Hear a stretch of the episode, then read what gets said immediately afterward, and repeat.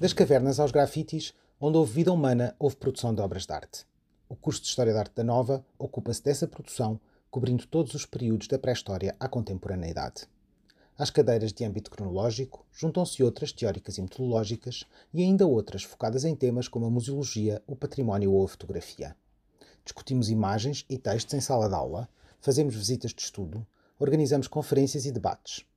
Os alunos do nosso curso podem ainda fazer estágios profissionalizantes em museus, galerias ou leiloeiras, ou participar nos projetos de investigação em curso, trabalhando com profissionais de várias outras instituições do âmbito cultural.